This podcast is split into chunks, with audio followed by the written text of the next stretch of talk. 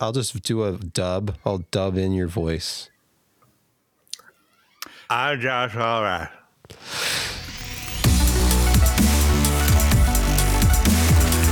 Hello, everyone, and welcome back to the PC Perspective Podcast. We have reached episode 758. This is being recorded on January 31st, 2024. I'm Sebastian Peak. I'm Jeremy Hellstrom. You know, I'm, I'm really proud. Uh, MSI really stepped up for us, and they sent me the uh, the 4080 Super Expert, and you know, I saw it come in, and, and it brought tears to my eyes because, I mean, how beautiful is this?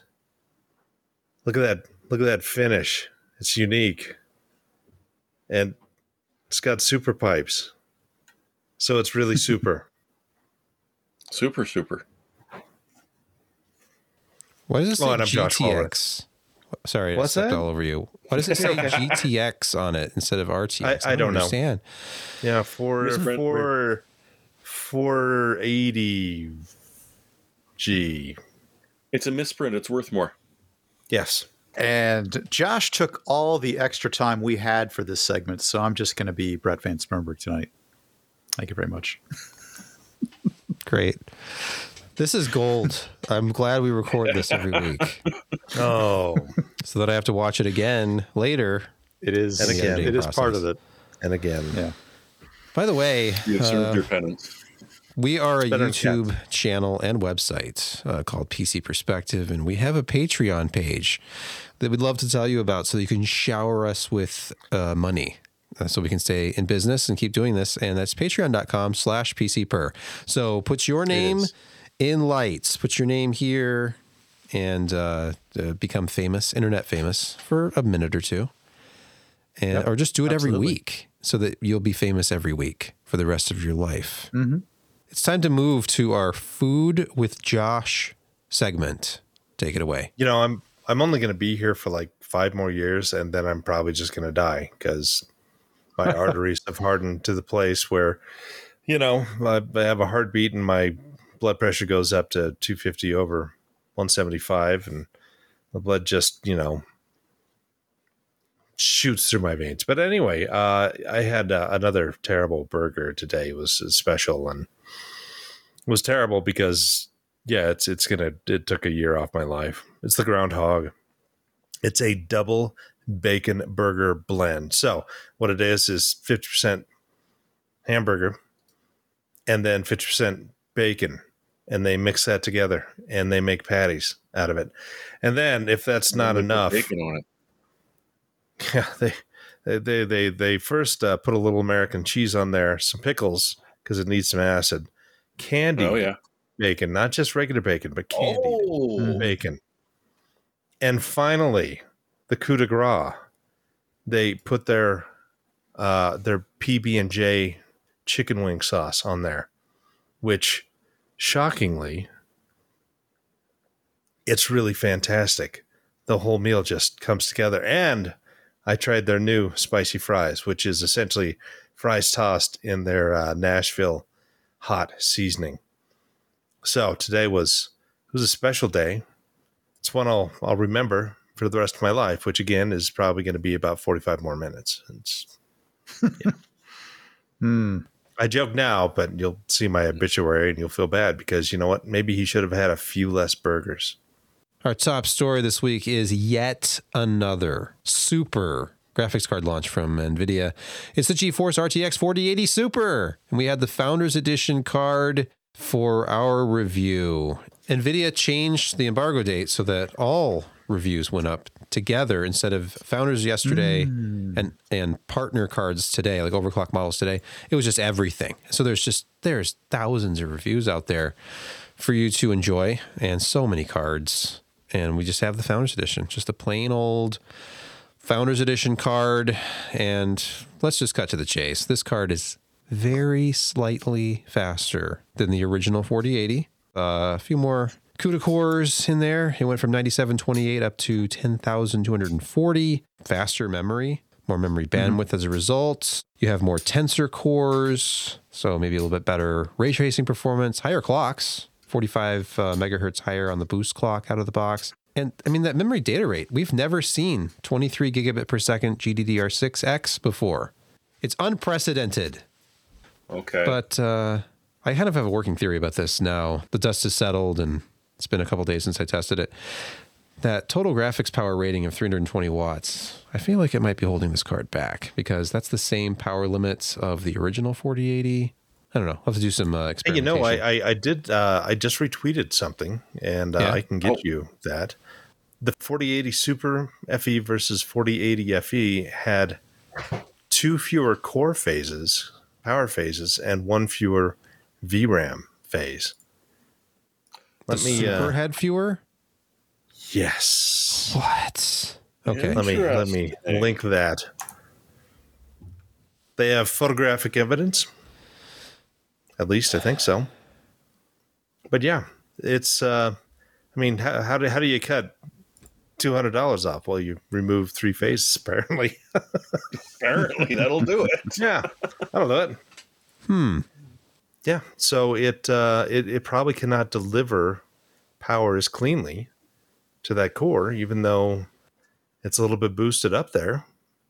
And uh, yeah, I, I kind of wonder if that just is handicapping it. It'd be interesting to see if you know somebody was to uh, you know do like uh, EVGA used to do with the Kingpin to really maximize it out. But as we well know, Kingpin uh, is gone the way of the dodo with EVGA. Um, who knows if he will partner with somebody else? Probably, maybe someday. But yeah, it's been a year and four months since uh, EVGA updated their uh, Precision X software. Hmm. Sad state. Yes. Uh, when you don't sell graphics couple cards anymore, I guess it's not really worth it to uh, No. update your graphics card overclocking software. So, getting back to this super review, which uh, you know obviously is compelling content. Let's scroll down. Uh, the card, like the other Founders Edition card, the 4070 Super that we saw, is uh, hard to photograph without excellent lighting because it's it's just jet black. It is night black. It's a matte finish. Uh, that's it. That's the only difference between it and the original. Here they are side by side. The lighter colored one is the original, and the darker colored one is the super. So, looking at the only charts that matter, obviously 3D Mark, where you're going to get your best theoretical performance numbers. And here in Speedway, the card was 5% faster than the original 4080. And that was the best showing that you, we will see today. Mm-hmm. 3% faster in Time Spy Extreme. That's just the rasterized test, no DXR. Cyberpunk, a whole 1.4% faster than the original. And that was with, you know, extremely careful retesting, by the way. When I first ran the test, they were tied effectively. Like, there's no way this is a tie. So I ran it again, made sure all my processes were were correct in the background. Everything was ready to go. I, I double checked my CPU uh, cooler installation, made sure that that wasn't ajar, you know, wasn't causing some uh, CPU throttling. And then I ran it again, and all of my efforts paid off because I got an entire frame per second boost. And that's the average of three runs. I consistently was underperforming with this card You, you can't say that you aren't dedicated to your craft. I am dedicated because when I was upstairs making these charts and one was at 97 and a half and the other one was at 97 and a half, I'm like, this just looks like I copied and pasted the same result. So I need to go retest this and make sure. Sure enough, I was wrong. Anyway, uh, yeah, Metro Exodus Enhanced Edition. uh, it's, let's see, 3% faster. 3%, That's a that was a DXR big title. Far Cry 6, look at this. That is a 0.6% advantage for the Super. That's an Excel rounding error, is what that is. That's it's consistent. It's repeatable, and basically the same story. Even with even with DLSS and frame generation, it's still the same. It's still like a three percent difference. So just as Gamers Nexus uh, said in Steve's video this morning, one to three percent. And I had just written all of my stuff up and published it, and I said yes, one three. That's correct. We're in complete agreement. One to three percent. And here's the power draw for this card. which under load, this is a speedway run, averaged 315.2 watts. So mm-hmm. right around the same average of the original in my testing, but I was testing with PCAT this time. I guess the original launch review, I was still using GPU Z for power logging, but they were more than 100 data points over 330 watts. And then there were another 32 data points over 350 watts, including 10 over 360, spiking all the way up to 368.1 watts in this single 3D Mark uh, Speedway run. So it, it was consuming some power. I have not retested the original Founders Edition card using PCAT pass through hardware to know if that's normal behavior for the original one or not. But that's it. So, what I mean, power supply are you using with this? A Be Quiet Dark Power Pro.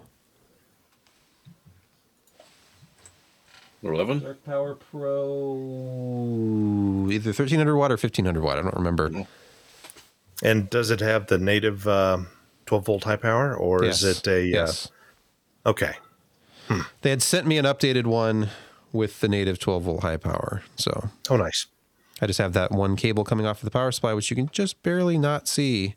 Here it is. Yeah. Don't taunt the 12 volt high power. No, I'm putting too much stress on the connector on the top of the GPU, actually. Yeah. Please Um, stop that. I will stop it immediately. so there you have it. The uh, 4080 Super, it is only 1% to 3% faster than the original, 5% if you count 3D Mark Speedway. And it's 17% less expensive.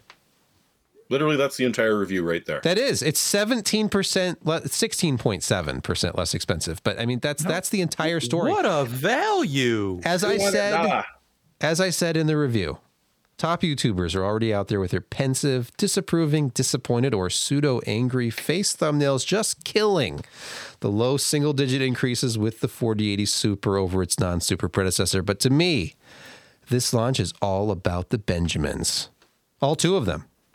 As a matter of fact, so uh, here we, I linked to the IMDb page for all about the Benjamins. And, th- and there was nobody named Benjamin in the actual production itself. So, Well, Benjamins, Josh, are $100 bills.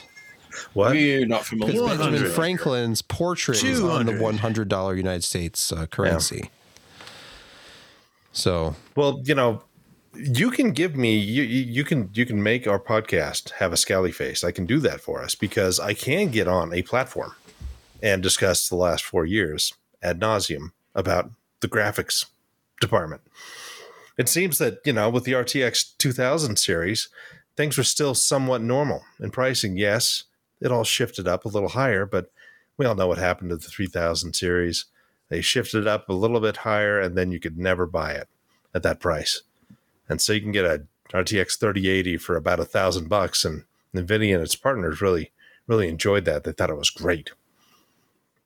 So yeah, the 4080 initial, twelve hundred dollars because Yeah. you know, as Steve likes to say, bigger number better. And in this case, you know, it is better. It's faster card, more feature packed. Uh, but yeah, twelve hundred bucks was always a, a a sore spot with a lot of people, and there are people who bought the card unhappily or happily. I don't know. I mean, it, how much do you like your money?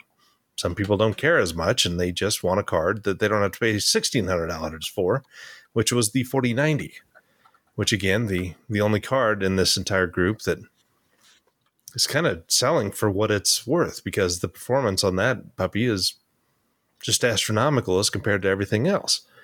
But uh, yeah, it was uh, was disappointing. And uh, then we got the super launch, and they did, to their credit, drop everything kind of back down to closer to where consumers really wanted it. But we've kind of got a you know a one-two punch in in this economy, and and even though I don't want to go into politics, uh, because you know any single president doesn't have a huge amount to do. But uh, anyway, the credit card debt of the American people and um, you know other areas is just out of control. It's it's higher than really it has ever been, and we just don't have as much money available to us because everything else just costs more. So it's nice that they can get product moving for themselves and their partners by lowering the price, giving us a little bit more performance, And uh, you know, we'll talk about like the 4070 Super Ti probably next week again as I I have a card here that I'm I'm wanting to go through. But um, yeah, it's it's a little too little, too late, and macroeconomic issues are are probably going to impact. But having said that, RTX 4080 Supers are sold out pretty much everywhere. You can only get combos now from Newegg and, and other uh, providers. So they're actually selling. I'll be interested to hear actual numbers, even though they won't be given. We will kind of hear rumors of, of how much has actually been shipped. I'm off the soapbox now. You know, you had mentioned availability. I did look earlier, and yeah, it's down to just bundles, some in store uh, availability at my local micro center anyway, but nothing Did you on. compare pricing to 4080? Not yet, but the 4080s are going to be more expensive right now. 4080s are more expensive. And the Yeah. 4080 Super is sold out. So Yeah. there was a listing at Best Buy that's sold out. Again, like Josh said, Newegg is sold out except for bundles. There was a couple of bundles still. My favorite one is that at Amazon there is still one 4080 Super Gaming OC left. It is twenty seven hundred and fifty dollars, That's Canadian though. or roughly a thousand dollars more than uh, an available one forty eighty non Super. Like I don't think it really got launched up here. Well, in, in one positive trend, at least you can get a RX 7800 XT for less than $500 now. I think we've seen them for 489 and a few dollars less. So it's an option. Okay, so when I search on Newegg now, it's actually showing me back orders. Earlier, it was only showing Yeah. me bundles. So you can get a Zotac Gaming for nine ninety nine ninety nine, back ordered, and I think that's it. And that goes into There's the bundles. bundles. Yeah, out, Yep. out of stock. That's Out of why stock. Oh, well. people spot all the bundles, helping move some uh, CPU inventory. It looks like. Man, guessing there were not a ton of these available at launch. So I don't think 40 a I went million people went out and bought them. reviewers. All the Yeah, the reviewers. review, all- there were so many reviews. I mean, there, have, there know. aren't enough cards to go around. yeah. Uh, Well, it seems like the, the 4070 Ti Super has been plenty of stock, though, which is, you know, interesting because that was the one that they, we had heard rumors that probably that would have the, the least amount of stock. The 4080 Super would have the second least amount of stock. And then um, the 4070 Super would be, you know, that kind of the sweet spot and, and there should be plenty of product out there, but it doesn't seem to be the case. it's time for AMD fourth quarter and yearly 2023 financials. We're about to hear Josh explain, break Because unlike some other companies, they actually believe in real time. They also Yeah. believe in Yeah, ending fine. their fiscal year at the end of the year. Weird. Hey, isn't Nvidia on 2025 already? Uh, yes, Yeah. yes, I'm not joking. They were literally on 20. No, you're not. It all had to do when they did the IPO and how they're doing the accounting, and it just it, it just all got whacked.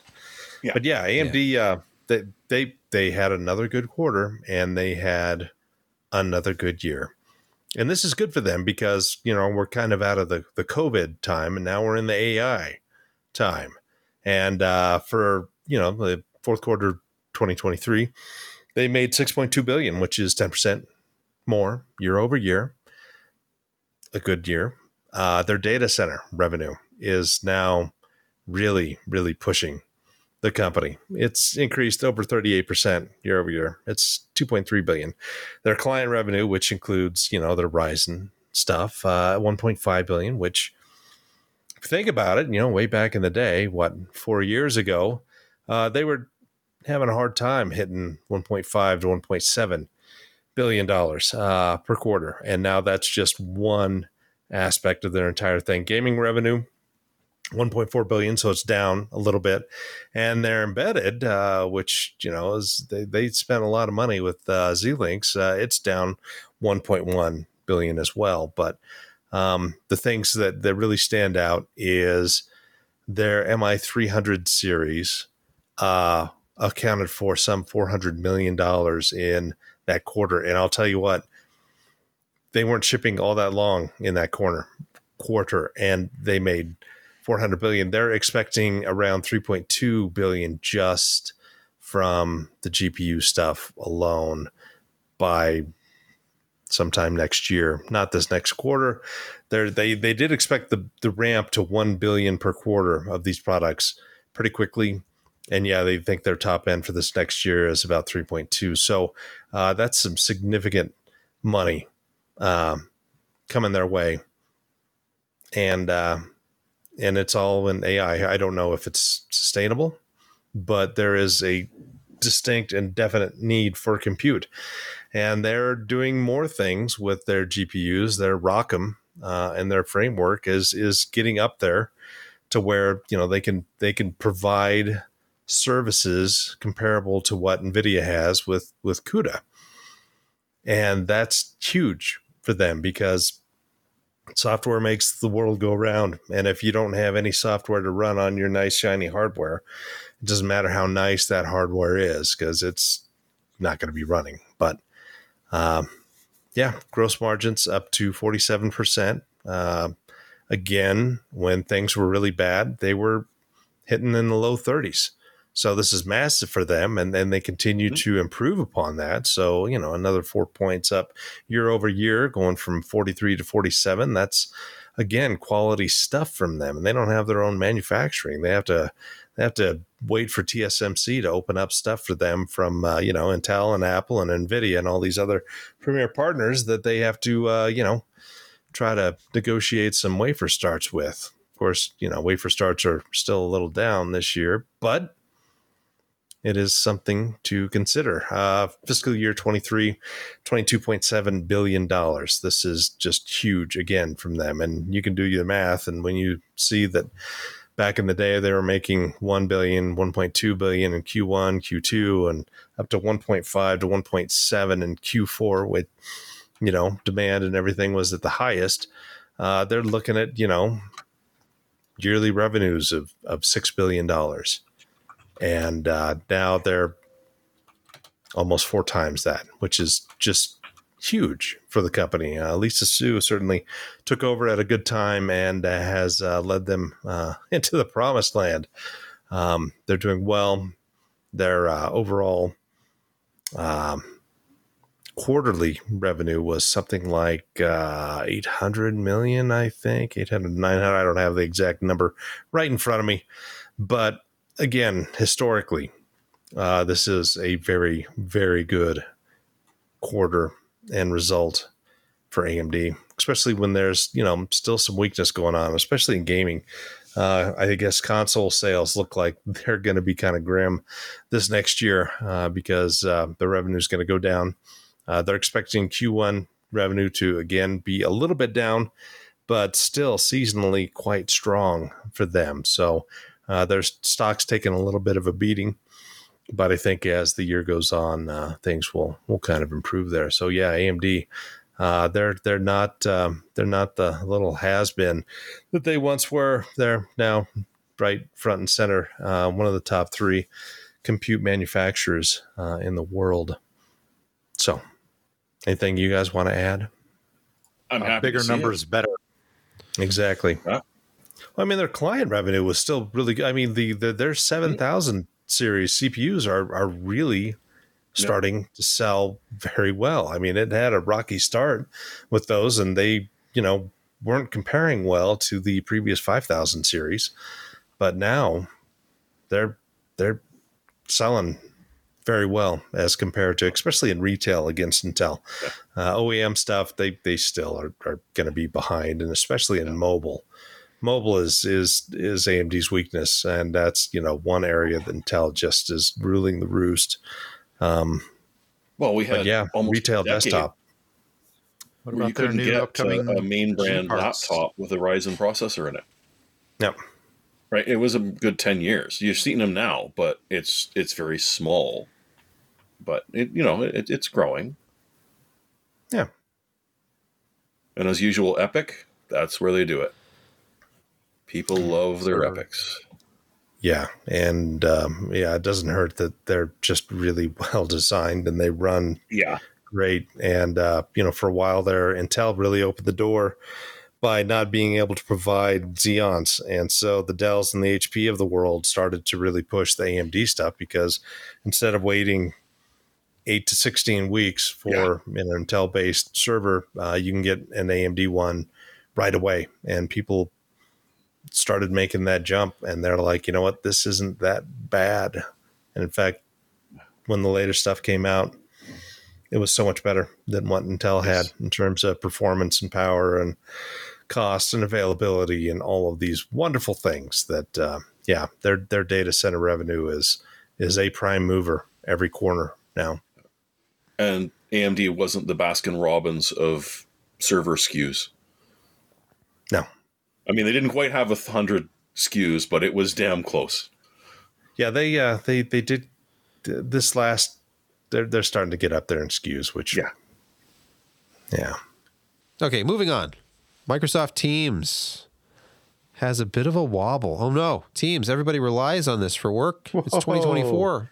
Hey, if I can't see the color of the dot of the person that I want to email, I can't work. I need to know whether they're busy or unavailable or. But yeah, it fell down hard Friday. And they honestly didn't really get it back up and running until Sunday. So, well, you'd think that most people would be like, oh, hey, it's Friday. You know, that sucks. Let's just call it a day early. I can't meet with my clients. No, that's the exact opposite of what users do. They panic, they scream, they yell, and all you can do is look at them and say, "Yeah, Microsoft is down." Well, what are you going to do about it? Uh, I don't know. Should I put in a resume to Microsoft and leave you guys here?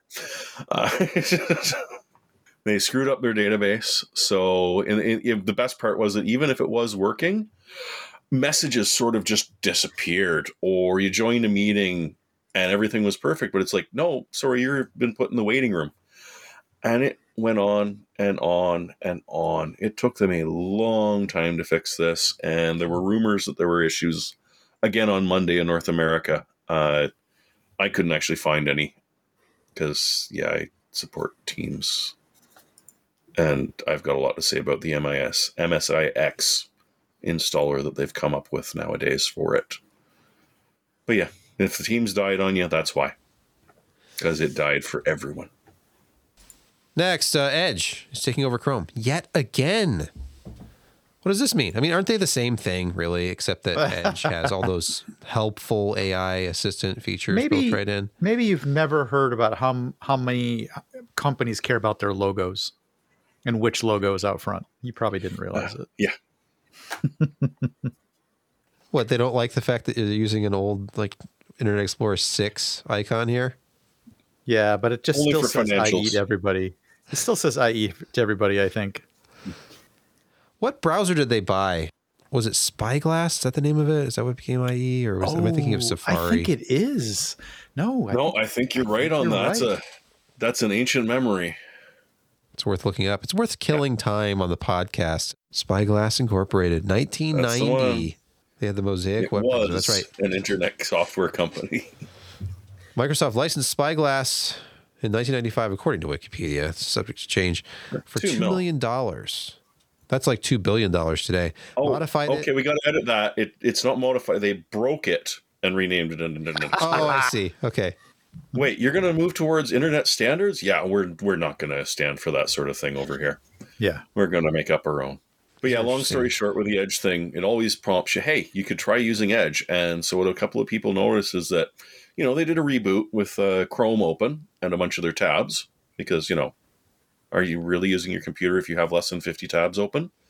And upon reboot, Edge was open with all of their Chrome tabs. Pardon. Yeah.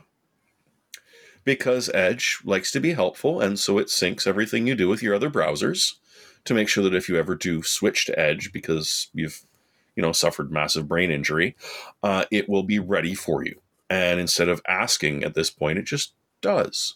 This is, of course, being said that it was a bug. Sorry, we were being a little bit overly intrusive. And essentially, no, it just means they got caught doing this again, and they'll just hope everyone forgets until the next time.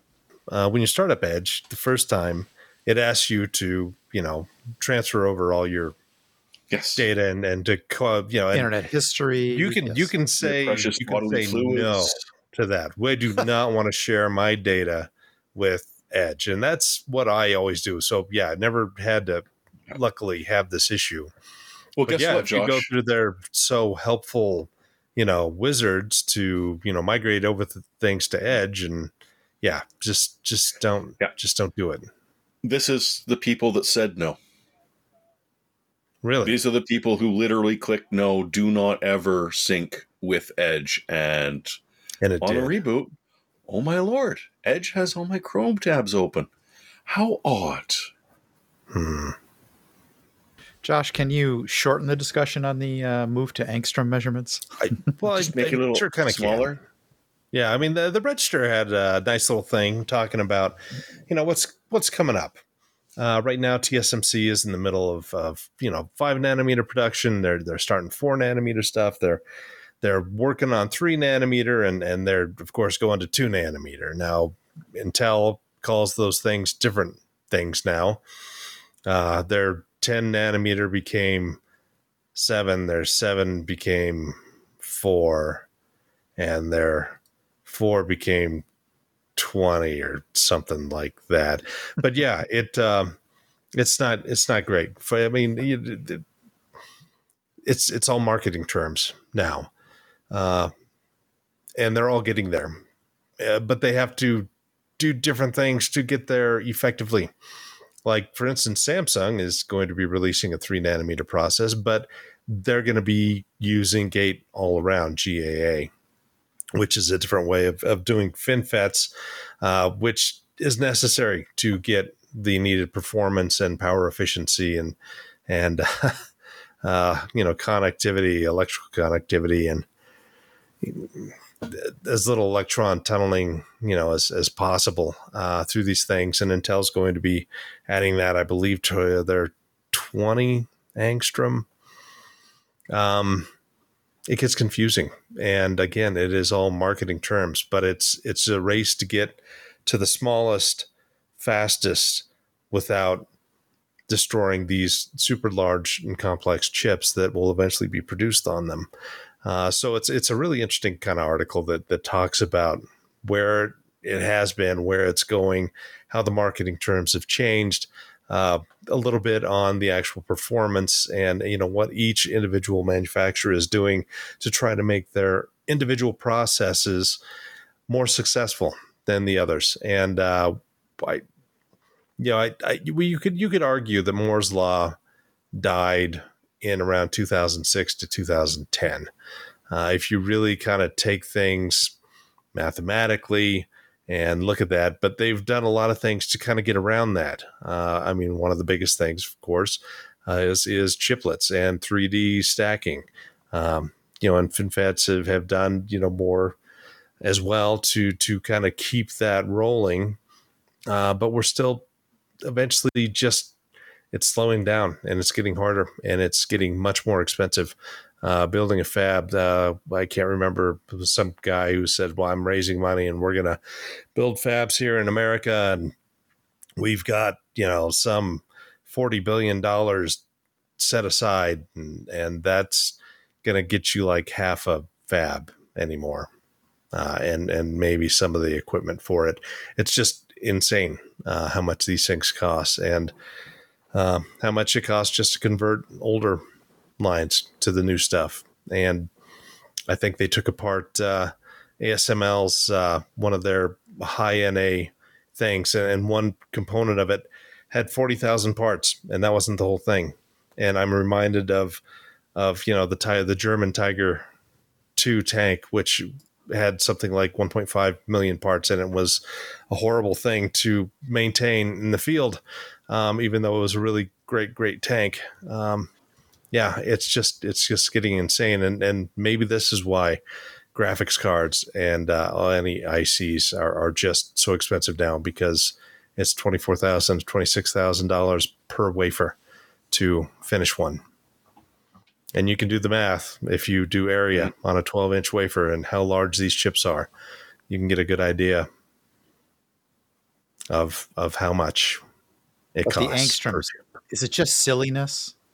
It's Yeah. it's silly. It's it's marketing.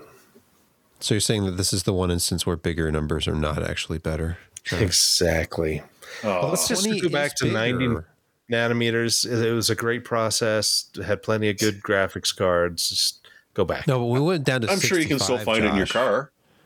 Hey, remember when true. architecture meant like the nodes would get smaller and then they would consume less power and we'd have more efficient products that also had better performance, 65 nanometer Yeah. stuff and then 40 nanometer stuff and yeah, what happened? Remember when like the the Intel i7 6800 was it an XTX? I can't remember. Z whatever. Um, yeah, that was that was one of their last like 65 watt parts, and then hmm. everything after that exploded. 7700 was higher, and then 9000 much higher, and now we're at the 14 where you can consume 300 watts plus at the CPU. You know, even even bone stock, if you are operating a Core i5 from a recent generation, like the 13th gen, those consume 181 watts. That's the stock PL2. Now, out of the box, there's no power limit at all in most motherboards. But if you are manually power limiting that thing, it's still 181 watts for a Core mm-hmm. i5 that has a rated TDP of 125. So, I mean, if you want it to boost and hit its potential, it's got to go to at least 181, which is, you know, 100 watts more than the 7000 series stuff. Like a Core i5 7600 was not pulling more than, I don't think it was pulling more than 95 watts. It wasn't that Yeah. long ago. Why are things not getting any more efficient? This is obviously Intel's problem is that they had to keep on increasing power consumption to give you better performance on virtually the same architecture over and over and over again. And because they've then done that, and the power supply people have been able to support that, then all the competition say, hey, the, the top is off. We can go ahead and really hammer on these things because all of the infrastructure needed to get these higher speeds, higher TDPs, Intel had to do that and work with all the partners to be able to get there. And now we have 600 watt graphics cards and 300 watt CPUs.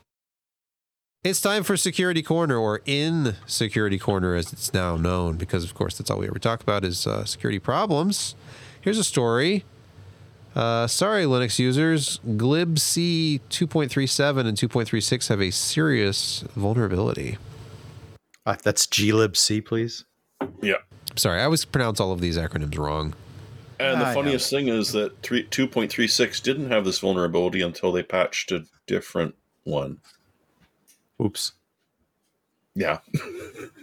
I, I, I didn't. I don't know if this is RCE or not, or whether there's there's. It's I- I remote guess There's so many things. It, there's basically almost everything, especially in the GNU library, is going to pick up glibc, uh, and all the Linuxes are using glibc. So Yeah. practically every executable is pulling this in. I- Yeah. I, I can't think of one that maybe doesn't. So And it's a buffer Um, overflow that gives a remote user root on your devices. So nothing to worry Yeah, about at all. and it's chain it's chainable it's part of a party of it's having a whoop whoop raise the roof kind of party Yeah. thing going on with a, a whole series of, of vulnerabilities that are akin to this one that were discovered by Qualys. Uh, and it's uh, it's kind of a nasty thing. I don't know um, I- if there's any other mitigation other than upgrading to the very latest glib uh, C238, uh, depending on what distro you're on. Uh, my understanding is um, that uh, Ubuntu um, is affected. Oh, here we go. Fedora, uh, Debian. Uh, so a Yep. lot of the Everyone. main popular distros. I, I didn't see CentOS on here, so No, nor did I, but I'm assuming. eh, maybe. It's not like they use a different one. Yeah, it depends on who their upstream is, really. But yeah, yeah. And besides your long term service branch at that point, so you're probably actually running a really old glibc, which is which is probably not vulnerable. which is enough. probably not vulnerable. if you're on yeah if you're on CentOS uh, seven LTS, Hmm. you're probably okay. No, I, I don't take my word for that. You probably No. patch. But seriously, Next, yeah, the uh, government's. Go ahead. The CISA, the Cybersecurity and Infrastructure Security Agency, says that vendors must secure Soho routers against Volt Typhoon attacks. And that is the sound of Netgear responding. That silence you just heard. it wasn't just Netgear; it was also the uh, Cisco RV320, uh, a company called DrayTek Vigor routers, and I, I have never, I've never heard of them. I don't know if you've heard of them, DrayTek. No, and I have no Access idea. IP cameras. This was found by a uh, a company called Black Lotus Labs, um, and it was determined that there's a, a lot more attacks against the edge network out there. This is just one of them. And uh, the reference to the CISA that Sebastian was talking about a minute ago is the U.S. government begging, absolutely begging vendors to patch this stuff and to get just a little bit better at uh, making the firmware and having a little bit better eye towards security, especially when it comes to vulnerabilities like this, which I think attacks weak password security on remote management ports uh, or remote management uh, possibilities using specially crafted access uh, URLs or API access. Uh, it's it's a shame. I, one of the next uh, stories talks about that. I don't believe there's a patch for this yet, by the way. Uh, for all the uh, and and what you were talking about, Jeremy, which was uh, the Netgear uh, ProSafe firewalls, which I think are rather popular. Um, you definitely want to, if you have a vendor uh, that is has sold you the Netgear ProSafe firewall, definitely reach out to them about this and ask them what their mitigation scenario is, or is uh, as Jeremy implied just a minute ago, their response has been. I'm sorry, they're didn't- I did targeting end of life devices. That, that That's they're literally true. targeting devices that are no longer supported, but are still Yeah, out there in vast numbers. Yeah, and they again they have uh, fairly weak um, remote management or potential to be remotely managed um, exploitable APIs. There's your problem. Yeah. And again, the government is begging, please, please get better at this. Yeah, well, obviously they're not frickin' helping. Oh, oh, here's here's maybe the reason why. Yeah, this is why. Final security story is from the Register. Uh, Wait, security courses aren't a requirement to graduate with a computer science degree? And software makers, uh, they're okay with this, right? Yes. Well, you know, let's set the Wayback Machine for 2019 when maybe the security situation that we're dealing with today, which is practically as we deal with, and we sort of we don't necessarily make fun of it, although sometimes we do a little bit. But every week we've got two, three, four, and I let go some of them. There's so many of them that are out there that Oh, are popping off on a, on a security vulnerability or some risky behavior by another company or an exfiltration of a billion records from Facebook or whatever, you know, at the, hmm. some online vendor. What's a couple of terabytes all- between hackers? Exactly. I mean, it all comes back to probably this problem right here. But again, set the Wayback Machine for 2019 when maybe this stuff wasn't as prevalent. 23 of the You top mean- 24 computer science universities in America were not focusing in on enforcing or, or a- highly advocating uh, part of your CS degree, computer science degree, was going to be paying attention to uh, security uh, designed in, designed in, built in security, uh, f- built right into the software architecture. Go ahead, Jeremy. And in didn't a, a government agency we just reference plea that everyone would Yes. start doing this at university? Ex- From And guess what happened? CISA. Uh, nothing. SFA. Nothing. nothing.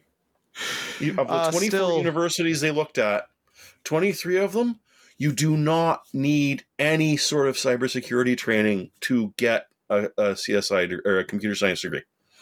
I, Yep, no infosec. What?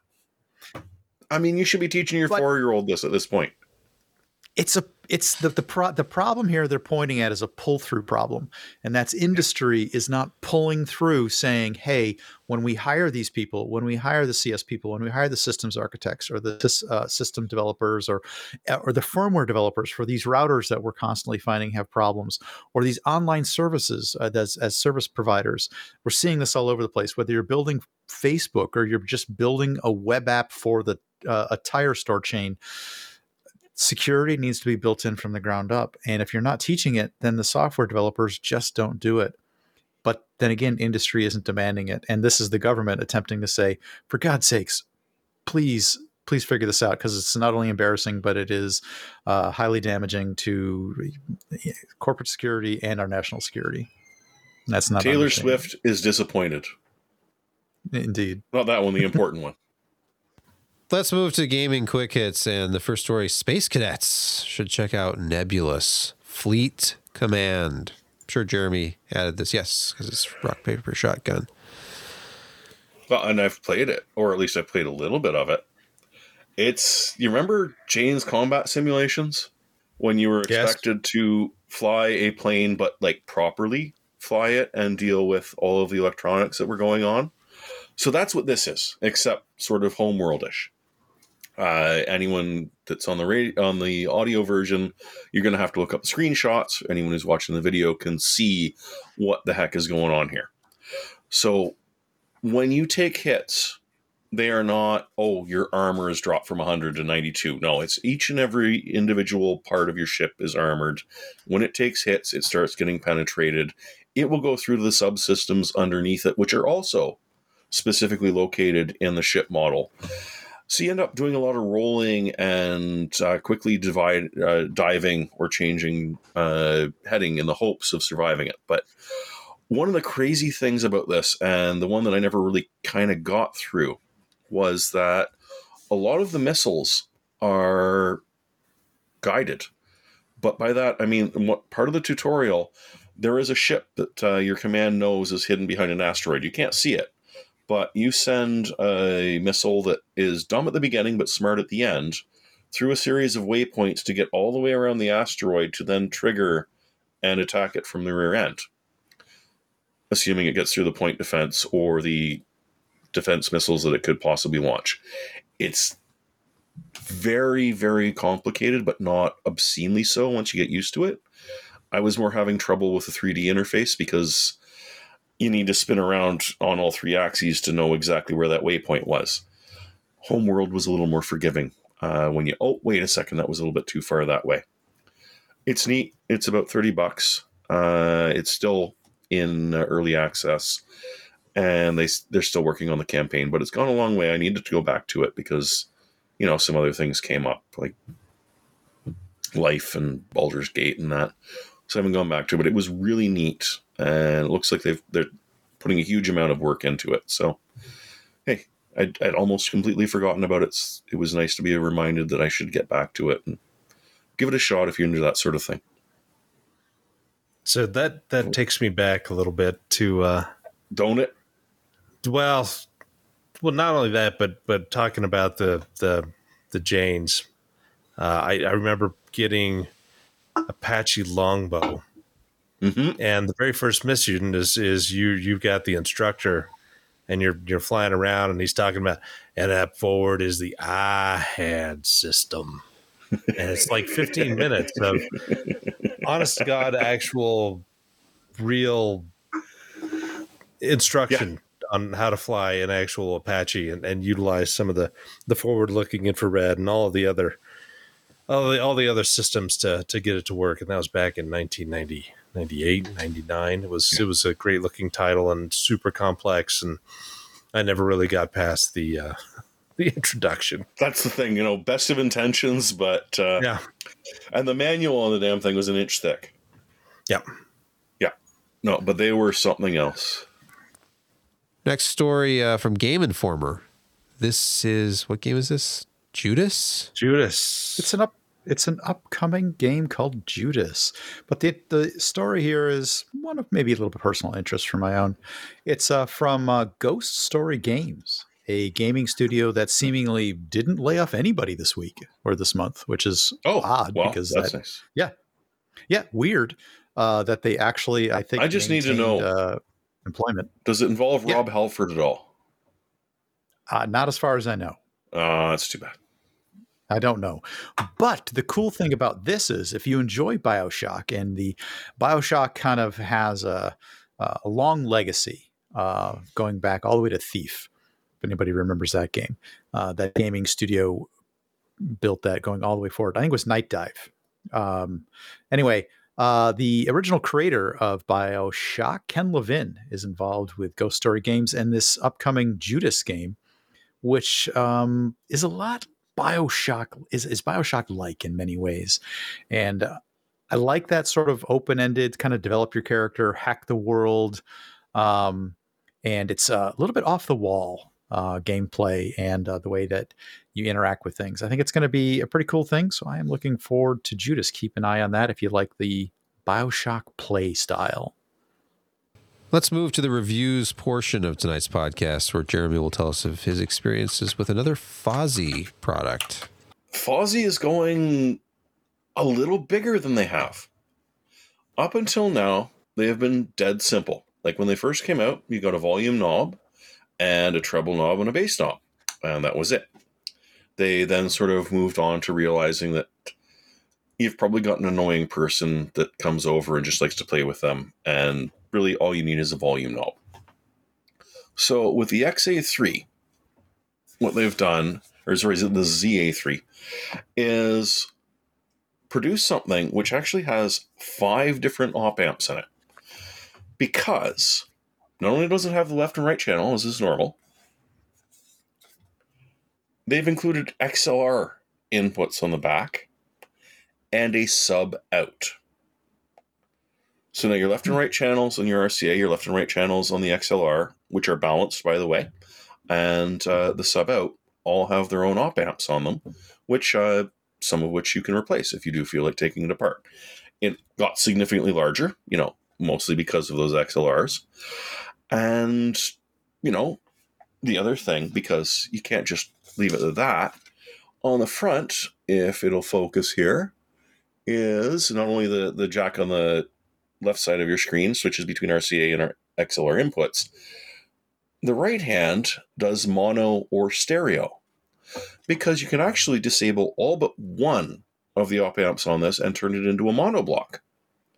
Or, as you know, Fosi sent me two of these, you can set up two mono blocks, one for your left channel and one for your right channel. You won't Could be able to have your sub what they intended? Could that be why I they sent you don't two? know. Because I was wondering if they made a mistake and they were a little bit, uh, you know, smug about it. And then I suddenly realized, ah, okay, so this is what they've done. So inside, uh, apart from that sub and the XLR ends, it's pretty much the same as the last one I did, the the Fosi V3. It's very much of a monitor. It's it's not overly warm. It's fairly neutral. And as you can see in that picture, significantly larger than the previous versions. she, she's Yeah. a bit hefty. Uh, one of the things they did was incorporate the uh, cooling from the VA3. So you've got a direct attached heatsink on the bottom of this, and essentially turns the entire aluminium body into a heatsink. And it has speed holes on the side, so that uh, you can uh, make sure that you're getting a little bit of venting going. See, speed holes. The other thing they did, uh, because some people like to complain about peak power versus uh, sustained, is up the power block. This is an option. You, you can buy this the, the normal one if you so desire, but if you truly want uh, a 45 volt 5 amp power supply, they will sell you one, and it certainly does add a kick to it. Playing around with it, uh, like this gave me an excuse uh, to actually finally say, "Hey, I need to buy a sub." So I went with an Edifier TA5 because, uh, or Edifier T5, because I mean, have you ever bought a disappointing Edifier product in your life? I'm assuming you have. No, you won't. Edifier is solid, and gave that a shot. You know, there there were some oddities. Uh, for instance, you, you normally when you've got a source, you want to plug the left channel into the left RCA jack and the right channel into the right RCA jack. But no, you're switching to mono. Only one of these op amps is alive. So your left channel goes into the right channel on one, and the right channel goes into the right channel on the other, and you're happily going. It's interesting. I mean, there is a bit of a, a price jump because they are, you know, doing a little bit extra. And this was launched as they did with the last one as a Kickstarter. So they should be coming for sale normally as of tomorrow. The uh, 32 volt, the previous power supply that came with the uh, Fosi, is 126. The 48 volt, like they sent me, is 146. So you're looking at, you know, a 15% price increase over top of the previous models. But for that, hey, if you've got XLR inputs and you want balanced, these aren't just there's a few products that will throw in, oh yeah, we've got XLR support too. It's like, yeah, but it's not good. These are properly balanced. And if you would like to go from a 2.0 to a 2.1, I mean, the price isn't that bad for what you get. This is not going to blow away your $1,000 audiophile uh, equalizer. But uh, as far as the, uh, as a Class D goes, it's quite nice. I, Fosi has yet to disappoint me. And Jeremy, honestly, I just- from I just want to know Oh, what's boy. going on in this picture right here, the back of these two units. I see a lot of cables. I see some insulation. Uh, so I don't use banana plugs. I use bare wire. okay. They, they do both. Uh, and frankly, I should probably solder these in. But yeah, um, there's four speakers on each channel and one place to plug them in. So there is a lot of twisting going on. I do ask a lot from these things. Yeah, you're you're definitely changing the load when you put multiple speakers into one speaker output. Well, no, but they're both got the same different load. Right. balanced. I'm just saying, like the the rated impedance of the speakers is changed a lot when you put four uh, speakers you on one output say. jack. So You, you don't say. let's see. You know, the performance was a little odd when I put my four eight ohm speakers and twisted all the output wires together and then jammed them all into one output jack. What is that? Is that a two ohm load now? I don't know exactly how that works. Uh, series of par- parallel It's a bunch. It's a big load, is what it is. and hey, I, I dropped. It used to be six on each channel, but I got rid of two of them. You know, you could take advantage of the fact that they sent you two of these things and just run them in stereo mode and then have one set of speakers being driven by one and one set of speakers being driven by the other. How many sets of speakers do you need? Um, I mean, at least four Okay. And a sub. He needs all the Gotta fill the speakers. And a sub. Okay. all of them. I'm a bachelor. I live alone. There's no one here to complain. Honestly, if if you are looking for a 2.0 system or a 2.1 s- uh, 2.0 system, uh, it's not an upgrade from the V3. It's the same guts inside. If you do want to add the sub to it, this is worth taking a look at. Other than that, the interiors are the same. It's still the the TI TPA 3255.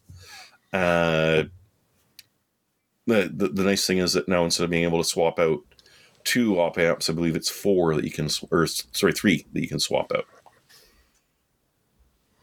Uh, no, Dark Lord, those aren't four ohm speakers. They're they're they're eight. Just don't question my mental capacity. You've watched the show. You already know where it is. Let's move to picks of the week. Josh, uh, please get us started. Okay, now let's tell me if this is crazy or not. So this 4070 Ti Super that I'm testing it comes with the uh, the two pigtails, you know, the two by eight pin to 12 high. And uh, you know, it kind of got me to thinking: is uh, how well designed are, are a lot of these, you know, basic boards? Usually, they they try to do the, you know, the the least amount of money.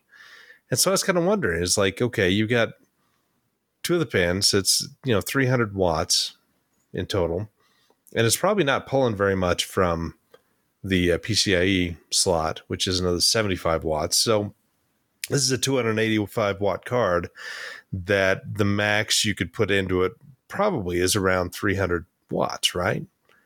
So I figured, what if, what if I just get a better cable and I can attach three by eight pins to this, and, and then I can, I can do that power limit up another 10%, which takes it from what 285 up, you know, above 300, which is more than what the two pigtails can provide.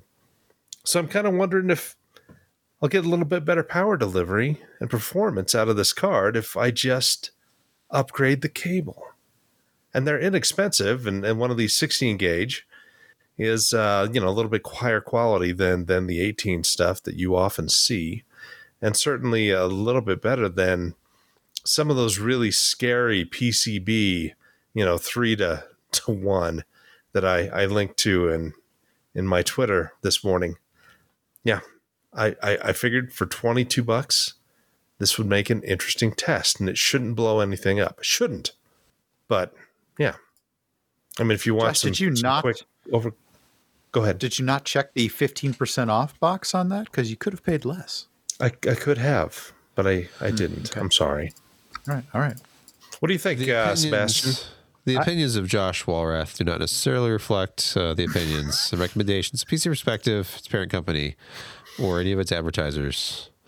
Please proceed with great caution when buying Amazon special 12 volt high power anything.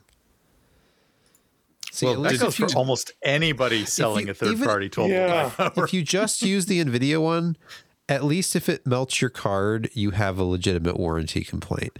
If you use LinkUp 16 pin high current power cable from Amazon, your warranty is gone. So I don't know. Oh, This, it's uh, oh, there's this- worse in the chat now. Oh god, this, god. this chat one. And that's a quote. Is that a quote from you, Josh? Did you did you do that? Yeah. Yeah. Yeah. That, All right. that- okay. The, the Hemier. I don't. Hemier. I I don't don't, I don't know dislike who that is. Look, look, that, that supports a 5090 Ti card. it That was the one that I was looking for. 5090 Ti compatibility. So I mean, they know something we don't sure know. does. Yep. Give me things I do not trust for five hundred dollars, Alex. Uh, f- uh, for the audio listeners, this is uh, three eighths to 12 volt high power. Uh, In Hardboard. one hard- hard delightfully PCB gray cable from uh, made with somewhere in the world from the Link Somewhere. Up store. Yeah. S- Definitely looks very AliExpress to me. Yeah. Well, the thing that worries me is that no import fees. Um, wait a second. It's, it's yeah, and it's it literally shipping direct. it says adapter for 5090 Ti. It does really Hey. say that. Well, no, that's that's the one that uh, V uh, linked of, of my Twitter. Yeah. Okay. That's a totally different one. yeah, Josh isn't that crazy. He didn't buy that Oh. one. Oh. and LinkUp is responsible enough to say that if you're running a 4090, there's a different model you should look at. Okay, yeah. Josh, I don't think you're entirely crazy, at least just not for this one one thing. I don't know. Okay. This is the other Well, one, not- by the way, from not- his not Twitter that. feed. This is the one that I really do not trust. The Jimier No. 12 volt high power power modular to 3 ATX 8P adapter for 4080 and 5090 Ti. So you know when you jimmy something together, well, And that's from just- Newegg. Exactly. well, Newegg Marketplace. Right. Yeah. All right. Jeremy, your pick. Uh, you know, just a minor bit of desperation. There's been some stuff going on here. But hey, monitors die. It happens. And when it does, you're like, well, crap, I don't have the 1200 bucks to get myself a nice giant ultra extra wide display, but I need something. So about 3 or 4 years ago, uh, the Samsung Odyssey G5 series was fairly respectable. Not quite as good as the G7, but they also didn't cost as much. So up here in Canada, uh, there is a place that is selling it for almost 50% off. So if you find yourself desperate for a FreeSync, a FreeSync Pro display that's 1440, 27 inch, 250 bucks is not bad for a hold me over. and honestly, you might hold on to it for a bit. It's curved. It's got everything except great H, uh, HDR. The HDR on it is supposed to be 400, and it's not really. But you know, if you're desperate, or you know someone who just really, really needs to get off that ancient monitor that is just horrific, and you can't stand to look at it when you're over there working on their machine, 250 bucks is is not bad for Canada. Yeah, I'm sure it's cheaper in the US, but what can I say? Thank you. Brett, your pick. I went non-tech and I went sort of car geek on uh, my pick this week, and uh, it harkens back to well, look at this. I'm wearing a shirt that's close to my heart today. It harkens back to the uh, Scirocco from the late 1980s, where my friend and uh, compatriot uh, Jason Cammisa, who I have known for 20 plus years, I guess, um, got his car and himself up on Jay Leno's garage for a drive and review of the Scirocco, the Scirocco 16 valve.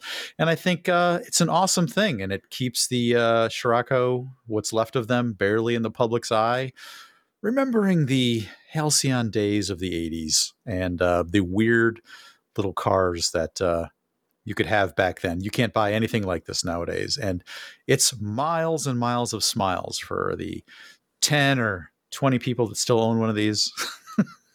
it's, including it's a hell of Alta a time.